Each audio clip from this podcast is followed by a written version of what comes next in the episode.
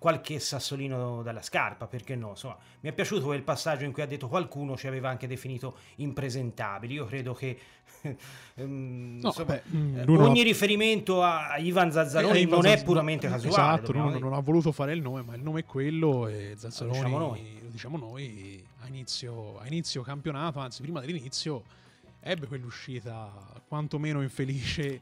Credo eh. tra la sconfitta di, d'esordio con la Lazio e la vittoria clamorosa di Torino con la Juventus. Sì, però in quella fase... a lui, eh, a onore del vero, non si riferiva specificatamente a, alla squadra azzurra, ma aveva Fece, alle, tre neopromosse. Esatto, fece un discorso, esatto, alle fece un discorso generalista sì. sulle tre neopromosse. Ora non era così generale, eh, tre neopromosse, sì, sì, sono sì, Salernitana, Venezia Sì, sì, però ecco, diciamo, non ha puntato la pistola alla tempia di una squadra, ma ci ha messo... E, però insomma mm, sicuramente infelice anche perché disse che appunto le formazioni erano impresentabili e imbarazzanti. Quindi sì, eh, onestamente sì. insomma c'è poco, da, c'è poco altro da aggiungere. Poi per l'amor di Dio non voglio eh, sicuramente l'Empoli non è, non è, la Juve, non è il Milan, non è l'Inter, non è neanche la squadra da, da metà classifica, però ecco, eh, da lì a, a, definirla imbarazzante, insomma, anche se lo pensi, magari non anche, lo dire visto, visto, quello che fai di mestiere. Anche perché Claudia, esatto. eh, insomma, definire imbarazzante una squadra che col seno di poi ha fatto 15 punti in 11 partite, una neopromossa, forse uno dei migliori avvide ma io, azzurri, è un, eh, io storia, è un discorso che a prescindere non farei cioè, eh, anche esatto. se la squadra avesse fatto sì, un pu- anche se la squadra avesse fatto un punto in 15 partite mm. eh, è un discorso che non si fa anche perché poi potremmo rispondere dicendo che eh, è facile vincere quando hai il monte ingaggi 15-20 volte superiore al tuo quindi cioè, è eh, già di per sé un miracolo che l'Empoli sia dove da tutti gli anni eh, in cui siamo, dove siamo.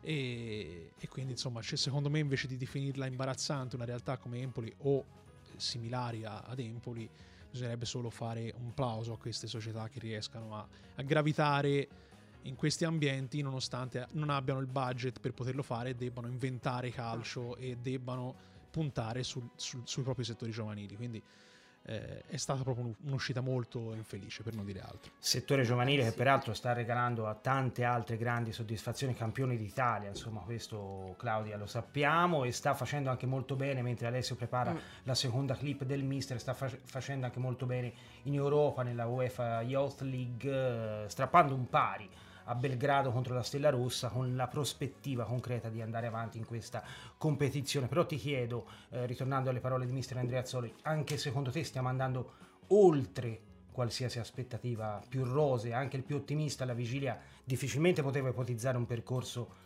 così positivo degli azzurri?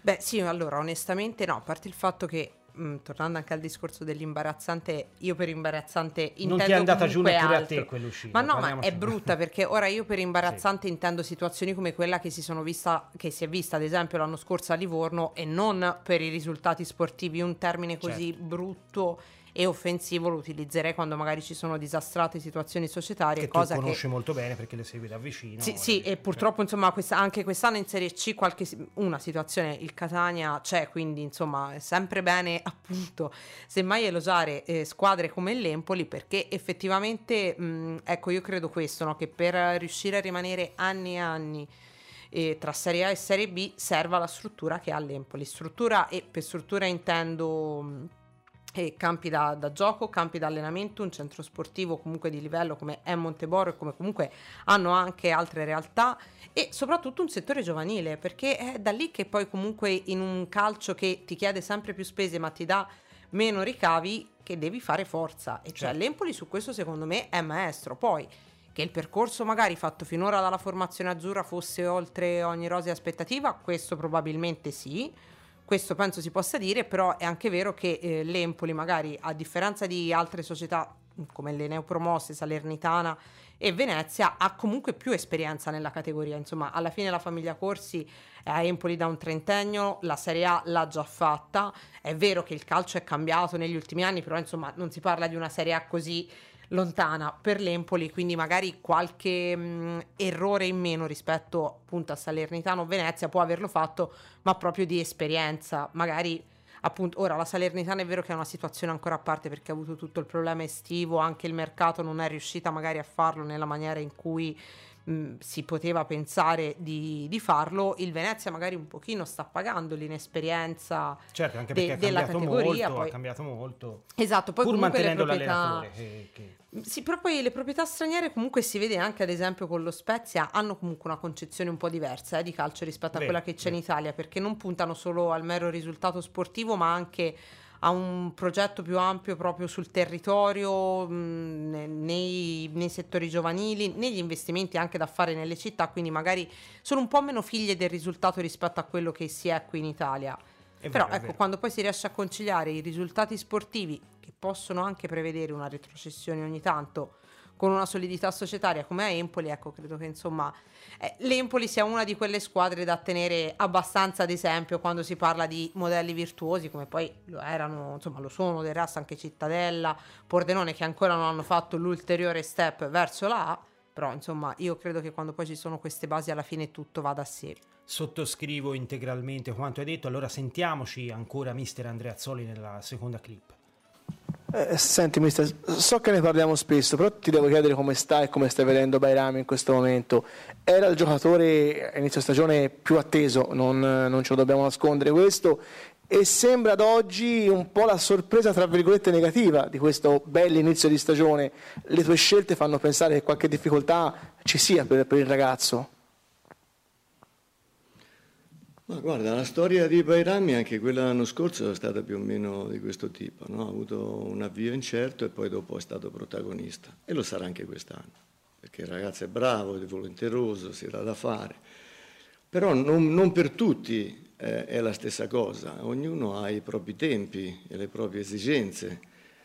E, e quindi quelle che sono ora difficoltà nella nostra testa saranno eh, pregi e eh, saranno sicuramente note positive perché noi abbiamo molta fiducia nel ragazzo e il ragazzo ha molte qualità positive che dovrà dimostrare, ma avrà occasione di dimostrare perché noi abbiamo da disputare ancora una trentina di partite e quindi c'è tutto il tempo e ne avanza. Solo due parole sulla, sulla primavera, eh, che anche ieri è andata a fare il risultato del grado, è un bel, un bel bacino da cui attingere, non in questa stagione magari, ma per il futuro. Che ne pensi di questa avventura? Sì, indubbiamente. Ho visto le immagini della gara di ieri, non ho visto tutta la partita. E, e, anche lì si sono viste espressioni individuali molto interessanti, ma che noi conoscevamo già e che non ci sembra vero di poter apprezzare in futuro come stiamo già apprezzando ora su qualcuno che insomma comincia ad avere spazio in maniera costante e altri ce ne sono e ce ne saranno. Noi abbiamo un occhio di riguardo, non ci sembra il vero. Gratificare tutto il settore eh, e essere riconoscenti per il lavoro che fanno, naturalmente, e aspettare a braccio aperto perché è sempre un piacere dare il via a ragazzi nuovi. Allora, abbiamo sentito le parole di mister Andreazzoli, Claudia ha parlato anche lui della, dell'importanza della valorizzazione del settore giovanile, anche in virtù di quello fatto ieri sera dalla primavera, poi ne parleremo anche con il nostro direttore Fabrizio Fioravanti, stasera giochiamo in casa perché più tardi sentiremo eh, Fabrizio e sta- abbiamo in collegamento con noi il nostro Simone Galli. Ciao Simone. Ciao ragazzi, Ciao Simone. Allora, come stai? Ciao, tutto bene? Sì, sì. Sì, sì, tutto a posto. Tutto a posto. Ascolta Simone, eh, abbiamo parlato chiaramente della vittoria di Sassuolo, eh, abbiamo parlato anche della soddisfazione particolare per eh, aver battuto la squadra del nostro grande ex mister Dionisi ed è la quarta vittoria su cinque in trasferta. Io non credo che si possa parlare di un caso. Cioè, ritieni tu sia un caso oppure ci, ci sono delle ragioni specifiche, magari tattiche, di atteggiamento, di mentalità, che portano a questo filotto di risultati, dobbiamo dirlo, piuttosto clamoroso. Ma eh, ti dico, secondo me mh, mm, si può vedere in varie, in varie sfaccettature questa, questo inizio di stagione. Eh, certo, forse non è un caso perché magari l'Empoli se la va a giocare dappertutto, cioè mh, mm, eh, rispetto anche ad, altre, ad altri campionati ormai molto datati perché ultimamente l'Empoli ha sempre dimostrato di andarsela a giocare anche nei, nei campi in trasferta. Eh, però ecco, quest'anno c'è effettivamente una maggiore consapevolezza anche fuori. Forse è un caso che siano arrivate quattro vittorie perché magari poteva venire fuori un pareggio in più. Ehm, in altre situazioni, in altre stagioni avremmo probabilmente anche perso a Torino con la Juve.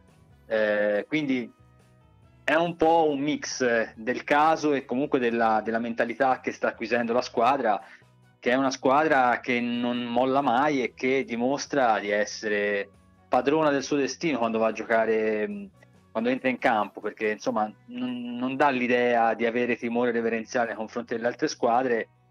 E un aspetto che, che sicuramente è importante e che è molto migliorato rispetto a, a, qualche partita fa è il fatto appunto di non mollare, di, di stare sempre lì sul, sul, pezzo perché altrimenti se non ci credi non vai a vincere a Sassuolo dopo che sei in, in svantaggio a 10 minuti alla fine.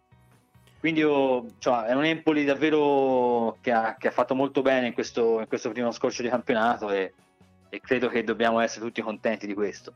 Anche perché effettivamente Simone anche a Sassuolo, pur essendo sotto, pur eh, mancando sempre meno minuti alla conclusione della partita, non so se anche tu hai avuto la sensazione che l'Empoli potesse eh, in un momento o, l'altro della partita veramente sorprendere la, la squadra di casa come poi effettivamente è successo, però è qualcosa che non è arrivato casualmente, è arrivato attraverso un atteggiamento che negli ultimi minuti della gara si è fatto sempre più massiccio e importante fino a produrre quello che abbiamo visto tutti. Ma io ti dico la verità, a me è piaciuto anche l'atteggiamento iniziale, nel senso che nel primo tempo la squadra non ha fatto male. E, ehm, vero, forse vero. probabilmente poteva anche, anche, essere in vantaggio, chiudere in vantaggio il primo tempo. Poi sono quelle partite che può succedere di tutto, magari Scamacca fa gol, va, va 2-0 il Sassuolo e te non la recuperi eh, quindi diciamo che comunque è una di quelle gare che sono girate bene, via, perché poi eh, dobbiamo un po' anche ammetterlo, no? Eh, L'Empoli ci ha creduto, ha giocato bene, però comunque ci ha detto anche un po' bene perché eh, se quel tiro di Zurkowski finisce sulla riga sì, poi, quella componente eh, insomma eh, bisogna anche sapersela conquistare eh, certo modo. certo quello è sicuramente un, un, indubbio merito da parte dell'Empoli eh, però ecco, ehm, ci sono state partite nel corso della storia dell'Empoli in cui l'Empoli non meritava di perdere o di pareggiare, che poi purtroppo ha visto l'Empoli eh, tornare a casa senza, senza, punti, e altre invece in cui ha guadagnato qualcosina in più. Ecco, io quella di Sassuolo, anzi di Reggio Emilia, la definirei una, una, partita che poteva finire un po' in tutti i modi, da 1x2 per quello che si è visto in campo, perché poteva vincere il Sassuolo, poteva finire in pareggio, poteva vincere l'Empoli eh, bene così, perché tanto eh, eh, insomma alla fine ha premiato credo una squadra che comunque come dicevo prima ci ha creduto sempre e sono stati anche importanti i cambi che ha fatto Andrea Azzoli perché a differenza di quelli fatti da Dionisi mi sembra che siano stati un, un pelino più incisivi passo la palla alla tua amica e collega Claudia Marrone Simo, eccomi qua. Io ti faccio la domanda cattiva, tanto oggi... Eh, eh, beh, non, non sei qui, quindi me ne, me invitata per metterti in difficoltà. Me, certo. me, ne posso assolutamente approfittare. A proposito delle parole di mister Andrea Azzoli su Bairami, è effettivamente sì. lui secondo te la sorpresa in negativo di questo Empoli, se mai ci fosse una sorpresa in negativo? Cattiva, eh? Come, è catti- come... sì, cattivissima. Proprio oggi sono stata è cattiva e me lo ricorderò. Com- è come subito no. vendicativo, mamma mia. Anche eh, perché sì, poi tra l'altro è anche un mio pupillo Bairami, non l'ho mai nascosto, quindi questa domanda mi colpisce un sì, po' anche a me. È un Pensavo Simone, un po no, Simone lo diventerà, non ancora, lo sta diventando a poco a poco. No, vai, anche, Simone, perché, vai, anche, perché, entrambi l'abbiamo al fantacalcio, quindi... Sì, non potevo eh, fare ecco, il ecco spiegato, ok, ecco spiegato perché Bairami. Eh, eh Lo abbiamo voluto fortemente. Non, po- eh. non, non, potevo fare il fantacalcio senza Bairami. Vai Simone, rispondi alla domanda. No, ti dico la verità, in questo momento forse quello che mi ha deluso un po' di più è Mancuso. Eh, cioè, anche Bairami sicuramente nel giro di rotazione di Andrea Azzoli è finito un po' ai margini eh, perché comunque parte sempre Henderson che invece al contrario forse è, è, il più positivo degli ultimi tempi perché a parte la partita di Roma in cui eh, ha fatto qualche errore poi l'ho sempre visto bene. Eh, Bairami e Mancuso effettivamente sono in questo momento i due giocatori che stanno facendo più fatica eh, per due ragioni diverse probabilmente intanto Mancuso perché ha trovato Pinamonti eh, Andrea Azzoli e quindi in questo momento probabilmente anche col cambio di modulo, con, il, con l'inserimento di, di, di, Francesco e anche con Cutrone che magari è un giocatore un po' più di... Eh, che riesce un po' a legare di più eh, rispetto a, a, Mancuso col centrocampo, che invece Mancuso si sa, no, ama andare nella profondità. Potrebbe essere una sorta di, eh, tra virgolette, doppione di, di Finamonti in questo momento. Quindi sicuramente lui sta facendo un, un po' più di fatica, e, e, anche Bairami effettivamente è uno di quei giocatori che si pensava potessero esplodere subito e che almeno fossero titolari indiscussi e invece eh, gioca a scampoli di partita e effettivamente non era preventivabile per un giocatore che a detta di tutti è il migliore dal punto di vista tecnico che ha l'Empoli quindi sì indubbiamente un, questo, scorcio di, questo primo scorcio di campionato non è stato molto positivo per i due Sottolineiamo ovviamente che entrambi hanno segnato, Mancuso ha permesso all'Empoli di vincere a Torino, eh, però ecco, dopo quella partita lì, per esempio Mancuso poi ha trovato sempre meno minutaggio negli ultimi, nelle ultime partite soprattutto. Sì, sì, è vero, è vero. Eh, quanto hai detto è altrettanto vero che probabilmente stiamo sempre parlando di un uh, giocatore, mi riferisco a Bairami, di grandissime potenzialità, però esordiente in Serie A e quindi anche lui necessita di un periodo di adattamento gioco forza a una nuova categoria sempre più impegnativa e qualitativa però eh, diciamo anche che sono scoppiati Simone altri giocatori nel frattempo che stanno facendo molto bene tu hai citato Henderson che a mio avviso a Sassuolo insomma a Reggio Emilia ha giocato probabilmente la migliore partita della stagione senza dimenticare di, di Francesco che è un giocatore molto duttile e che, e che piace. Andrea Zoli sta facendo bene nel modulo da doppio trequartista che sta utilizzando il mister, probabilmente ti piace a te questo, questo atteggiamento tattico con il doppio trequartista alle spalle di un'unica punta che abbiamo visto spesso. Ma sai che piace a me, conti giusto, nel senso L'importante è che produca squadra... risultati, tu, eh, tu dici. Capito, nel senso, la squadra in questo momento sta facendo bene, quindi andare a toccare, a intaccare un po' il, il meccanismo sarebbe complicato. Eh, indubbiamente ha trovato un, questo, questa formula nuova in cui magari si eh, tende a usare un po' meno di fantasia e un po' meno eh, di passaggio in verticale, eh, però è chiaro che in questo momento è difficile andare a cambiare qualcosina se non per questioni di turnover o per questioni di recuperare la partita. Io credo che in questo momento l'Empoli abbia una squadra molto livellata, cioè noi parlavamo no, all'inizio del campionato di un centrocampo per esempio che era molto livellato, effettivamente si sta rivelando così, eh, perché tutti i giocatori sono utili alla causa e tutti entrano nel corso della partita, eh, a parte forse Ricci che al netto della squalifica contro il Sassuolo è comunque il regista designato, però gli altri ruotano tutti e sono un po' tutti sullo stesso livello. Eh, è un centrocampo che sicuramente non sta facendo fatica rispetto all'esordire in Serie A perché questo va sottolineato, non solo Bairami ma anche molti de- degli altri giocatori dell'Empoli sono esordienti in Serie A.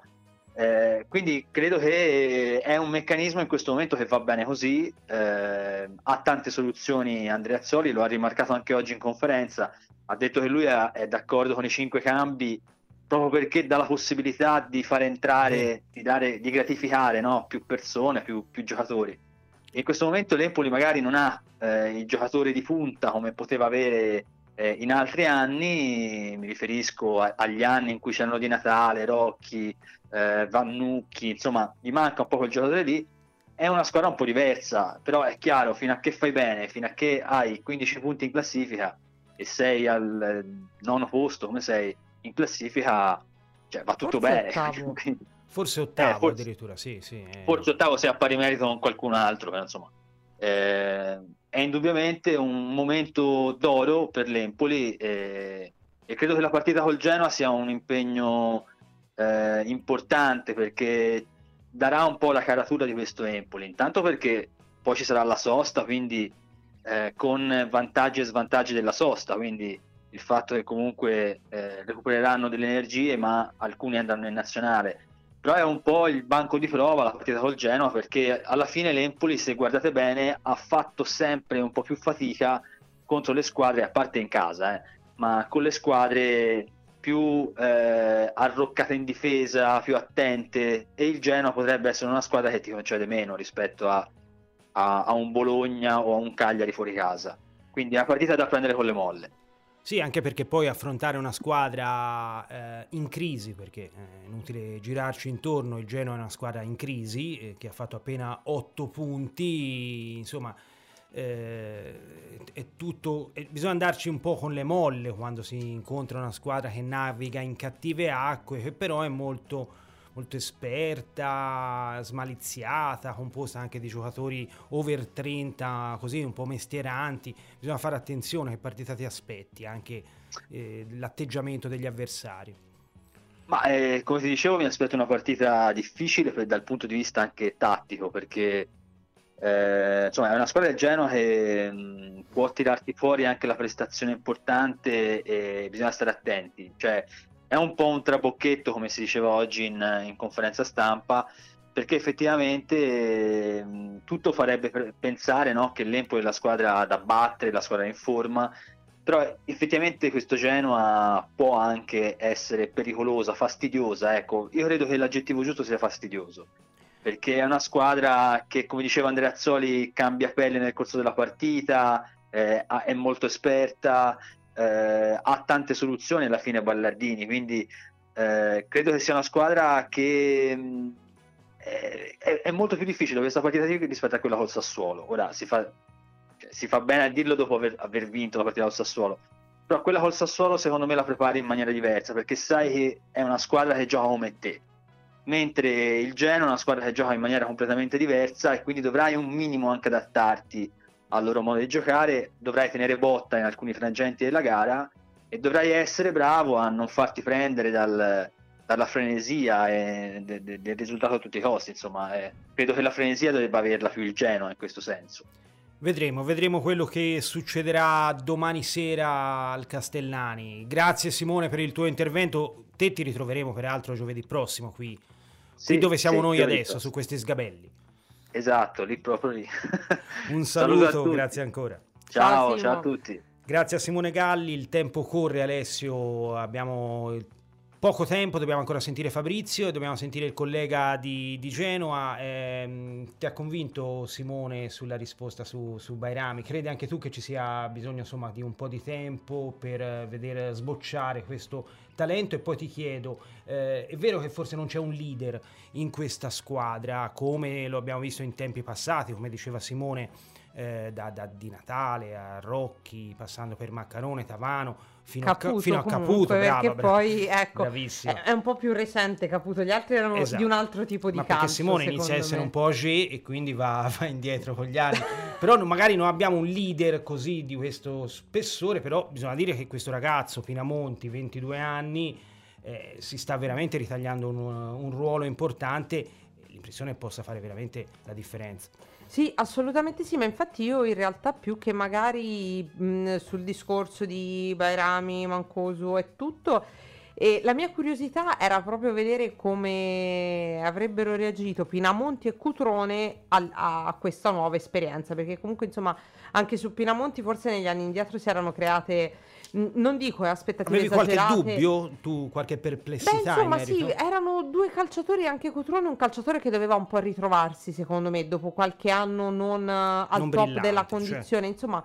E probabilmente Empoli era una scommessa per lui, ma anche lui era una scommessa per l'Empoli. C'era un po' reciproca questa cosa. E anche Pinamonti, appunto, era un calciatore di cui si era tanto parlato, che però forse non aveva ancora inciso come sta incidendo uh, finora, però giustamente ricordavi, ha 22 anni e alle volte anche con i giovani si è veramente molto molto poco pazienti in Italia, invece eh, bisogna dar tempo anche ai ragazzi di sbagliare anche se ti chiami Pinamonti e giochi in Serie A, perché insomma eh, di, di, persone nate imparate me ne ricordo poche, forse boh, Maradona?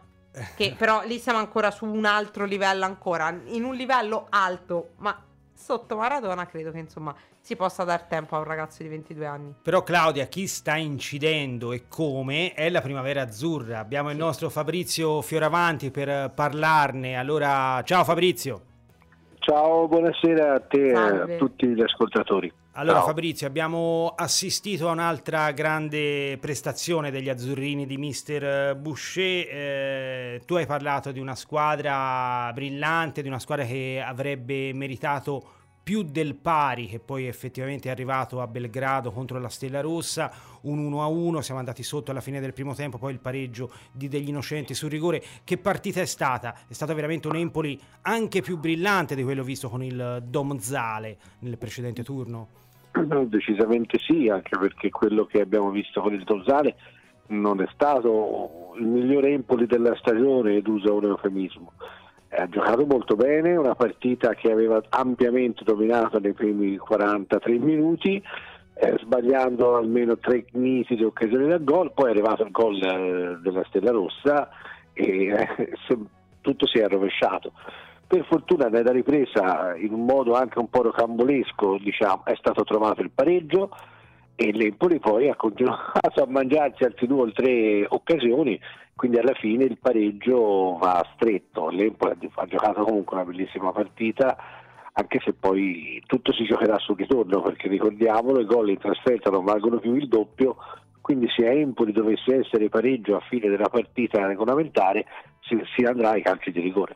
Ecco, tu lo hai definito un pareggio da grande squadra, eh, effettivamente andare a giocare in trasferta su campi particolar- non particolarmente così amichevoli come quelli che, che si vedono a, da quelle parti insomma, dell'est Europa, eh, però è stato un pareggio da grande squadra, probabilmente ti riferisci al temperamento, all'atteggiamento sì, de, degli azzurri. Mi riferisco alla qualità del gioco che abbiamo visto, e non è una novità, eh, ma è anche al temperamento e al carattere, anche quella non è una novità perché è vero che la squadra del, dell'Empoli eh, anagraficamente era poco più vecchia di quella della Stella Rossa, cosa che ha rimarcato tra l'altro il suo allenatore nel, nell'intervista della fine della partita. Però è anche vero che poi alla fine eh, la qualità, se c'è, c'è, l'Empoli ha dimostrato una qualità di gioco nettamente superiore, quindi eh, bene, ha giocato molto bene, è una squadra che è cresciuta rispetto all'inizio della stagione, un po' come succede ormai alle squadre di Boucher, e, e che eh, sta sta facendo bene in campionato e vediamo questa cosa arrivare a giocarsi in playoff eh, per entrare nelle prime 16 d'Europa sarebbe un, sogno incredibile. Ecco, perché poi ci sarà, vuoi spiegarci brevemente, magari non tutti gli ascoltatori sanno, Beh, conoscono la formula, ci sarà il ritorno il 23 novembre intanto al Castellari. Esatto, esattamente, mm. il 23 novembre alle 19, io spero al Castellari e spero che sarà fatto di tutto da parte della società per favorire il massimo afflusso di gente possibile. Dopodiché, se l'Empoli dovesse, eh, facciamo gli scongiuri del caso, superare il turno, andrà a giocarsi una partita di playoff con una delle seconde squadre arrivate al secondo posto nei gironi della Youth League, quelli per capirci dove giocano l'Inter, la Juventus e il Milan.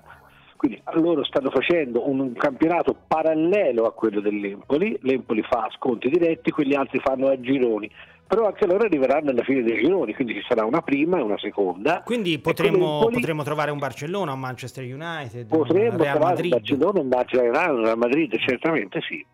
Potremmo trovare una delle squadre arrivate al secondo posto e da lì poi si va nella, nel sogno del sogno, perché veramente sarebbe un'impresa assoluta. Sarebbe, sarebbe, l'ennesimo capolavoro realizzato da questa, da questa squadra. Insomma, speriamo davvero si esatto. riesca ad entrare nel, nel novero di, di, di, di, quel, di quel gruppetto lì, insomma, gruppetto, neppure più di tanto. Assolutamente.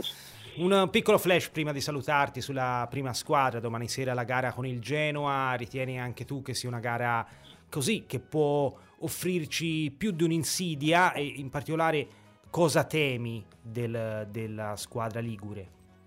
Beh, della squadra Ligure mm, temo l'organizzazione che anche se non ha dato tiratore dei risultati che loro speravano, però eh, c'è Ballardini non è un allenatore sprovveduto, sicuramente preparerà la partita nel migliore dei modi.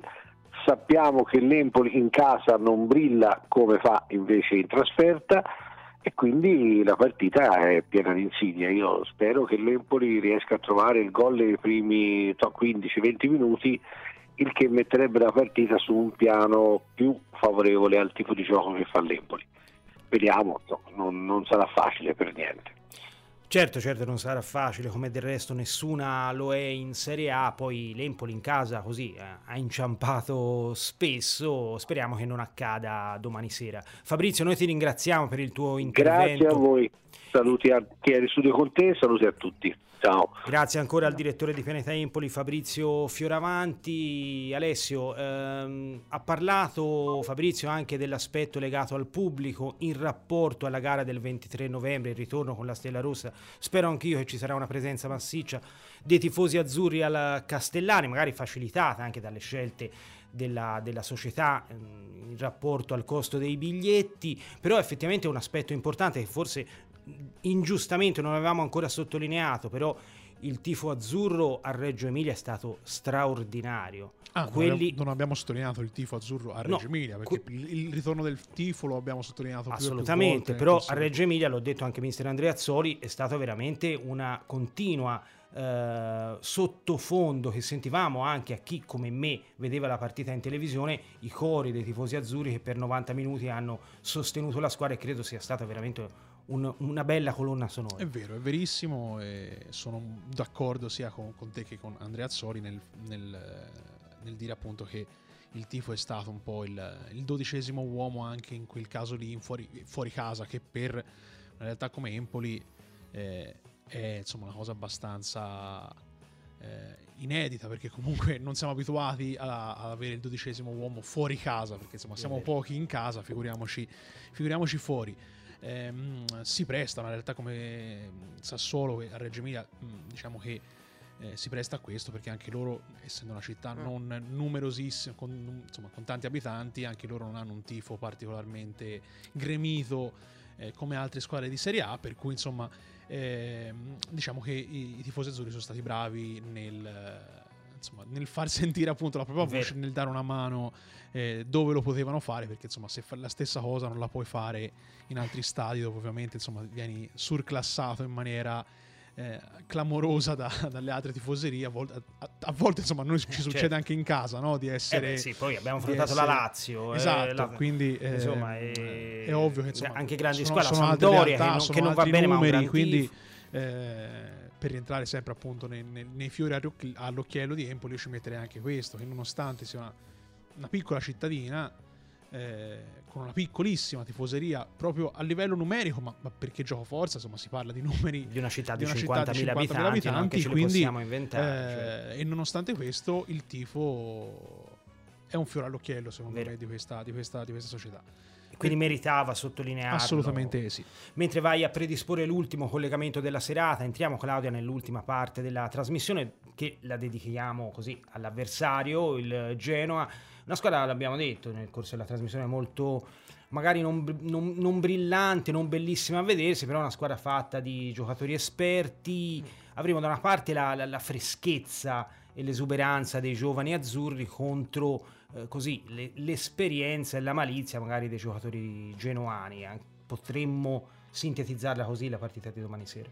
Sì, ma secondo me anche la tranquillità da una parte, quella dell'Empoli e lo stato di agitazione di dall'altra, di ansia, da, mm, insomma in casa Genoa, perché probabilmente è una gara in cui il Genoa ha tutto da perdere, l'Empoli no, il Genoa sì, mm, insomma sembra che anche mister Ballardini sia un po' a una sorta di ultima spiaggia perché effettivamente out, out. i risultati non sono quelli che probabilmente anche la società si aspettava e quindi probabilmente insomma in queste gare qui quando la testa è più occupata è vero che è una squadra molto esperta e quindi insomma io credo che anche un certo tipo di pressione i calciatori rosso-blu sappiano mantenerlo però eh, è anche vero che appunto giocandosi un po' quest'ultima carta anche magari per Ballardini un altro comunque allenatore esperto che sicuramente saprà gestire tranquillamente la formazione, però ci siano più pressioni rispetto a quelle che magari può avere Andrea Azzoli nello schierare l'11 e nel poi gestire i vari momenti della gara. Allora lo chiediamo direttamente a Franco Avanzini di Genoa News 1893.it. Ciao Franco.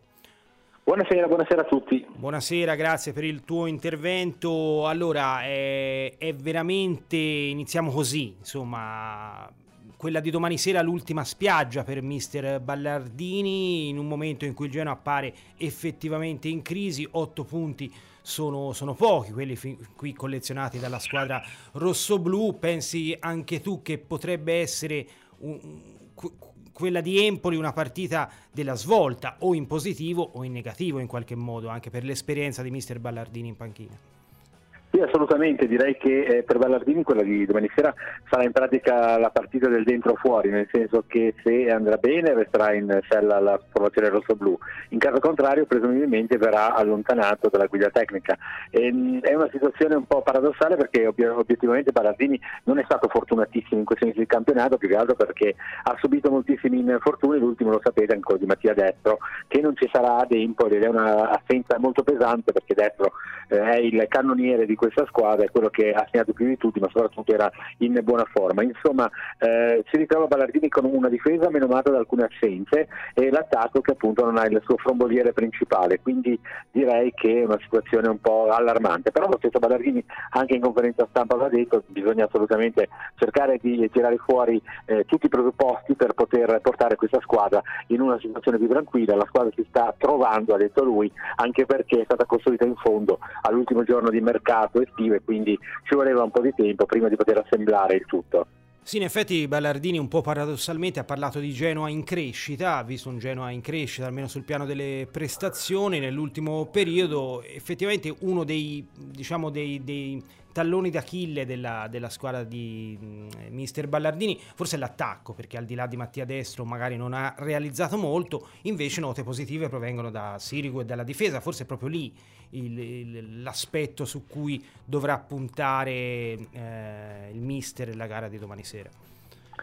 Ma direi dunque per quanto riguarda l'attacco, beh, sicuramente destro è il fromboliere, lo sapete tutti, quindi è quello che eh, maggiormente segna. Il problema del Genoa è che non ha giocatori che sappiano praticamente eh, centrocampisti che sappiano proporsi in attacco, e quello è il problema più grosso se andiamo a vedere perché non ci sono in pratica gol dei centrocampisti se vogliamo eh, analizzare appunto gli score finora ottenuti dal Grifone. Per quanto riguarda la difesa, in realtà la difesa non sta andando benissimo, nel senso che ha subito una caterva di reti eh, veramente tante per una squadra di questo, di questo tipo e spesso e volentieri costretto ad andare sotto anche 2-0 e rec- spesso anche recuperato, è vero, con una vittoria Cagliari perdeva 2-0 ha vinto 3-2, ma anche con alcuni pareggi, vedi Sassuolo per esempio quando eh, in casa perdeva 2-0 è riuscito a recuperare il 2-1, il 2-2.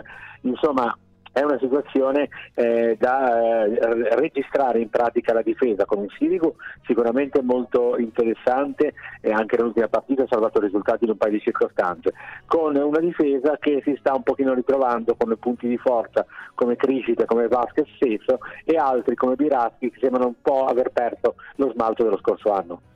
Um, ti volevo fare una domanda che riguarda diciamo i due ex perché abbiamo da una parte Cambiaso che l'anno scorso ha avuto pochissimo spazio qui ad Empoli e si sta rivelando un giocatore veramente molto molto promettente forse una delle note più, più liete eh, della, della squadra rossoblù dall'altra parte eh, Pinamonti eh, che a Genova ha lasciato un, un buon ricordo eh, ho letto anche qualcosa su, sulle vostre testate, non ha lasciato un buon ricordo, però a Empoli sta facendo benissimo. Quindi ti faccio una domanda su questi due giocatori che mh, hanno militato in entrambe le squadre.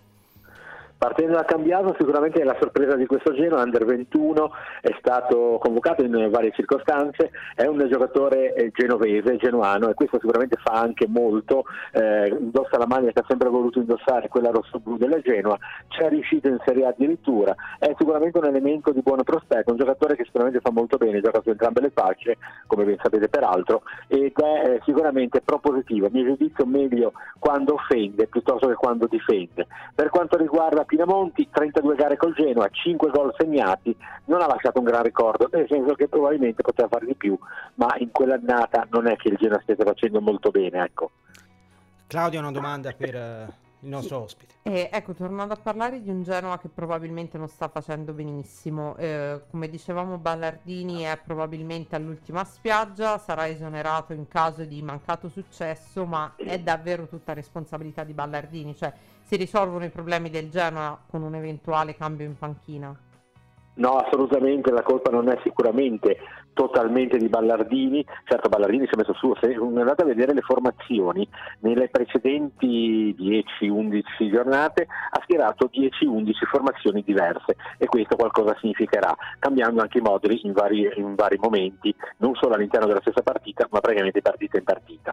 È chiaro che la colpa è principalmente della vecchia presidenza, lo possiamo dire, quella di Enrico Preziosi, che ha costruito una squadra che manca di alcuni elementi, manca per esempio di giocatori comunque in mezzo al campo che sappiano proporsi in zona gol, ad esempio, che sappiano inserirsi praticamente sui passaggi dei compagni. Eh, manca un pochino il, un mediano probabilmente, lo stesso Bellardini forse non ha messo i giocatori nel modo migliore in queste ultime partite, come Galdames per esempio, far giocare Rovella e Badel assieme sembra abbastanza un azzardo. Insomma, uno non ha costruito la squadra, il presidente, l'altro, l'allenatore, probabilmente non riesce anche perché eh, Genoa ha 34 giocatori in rosa, sono veramente tanti, probabilmente, anzi sicuramente troppi, eh, molti andavano venduti, in realtà così non è stato, si ritrova con una rosa immensa e ha sempre delle grosse difficoltà a cercare di trovare una, un'amalgama che possa naturalmente portare il Genoa a risultati migliori. Evidentemente a gennaio molto, molto qualcosa cambierà, lo hanno già detto gli americani, il nuovo presidente del 777 Partners, e, e dovrebbe cambiare qualcosa. Non ci sarà una grande rivoluzione, l'hanno detto, la rivoluzione ci sarà presumibilmente il prossimo anno con il nuovo campionato, quando veramente allora le cose vorranno fare le cose seriamente sia sul profilo del campo ma anche sotto il profilo dell'impiantistica sportiva qui a Genova. Insomma, un Genova che deve in quest'anno navigare un po' a vista, deve raggiungere la salvezza e poi il prossimo anno potrà veramente cambiare registro. Franco, siamo quasi in conclusione, riusciresti in 30 secondi a ipotizzare l'11 iniziale che vedremo domani sera al Castellani?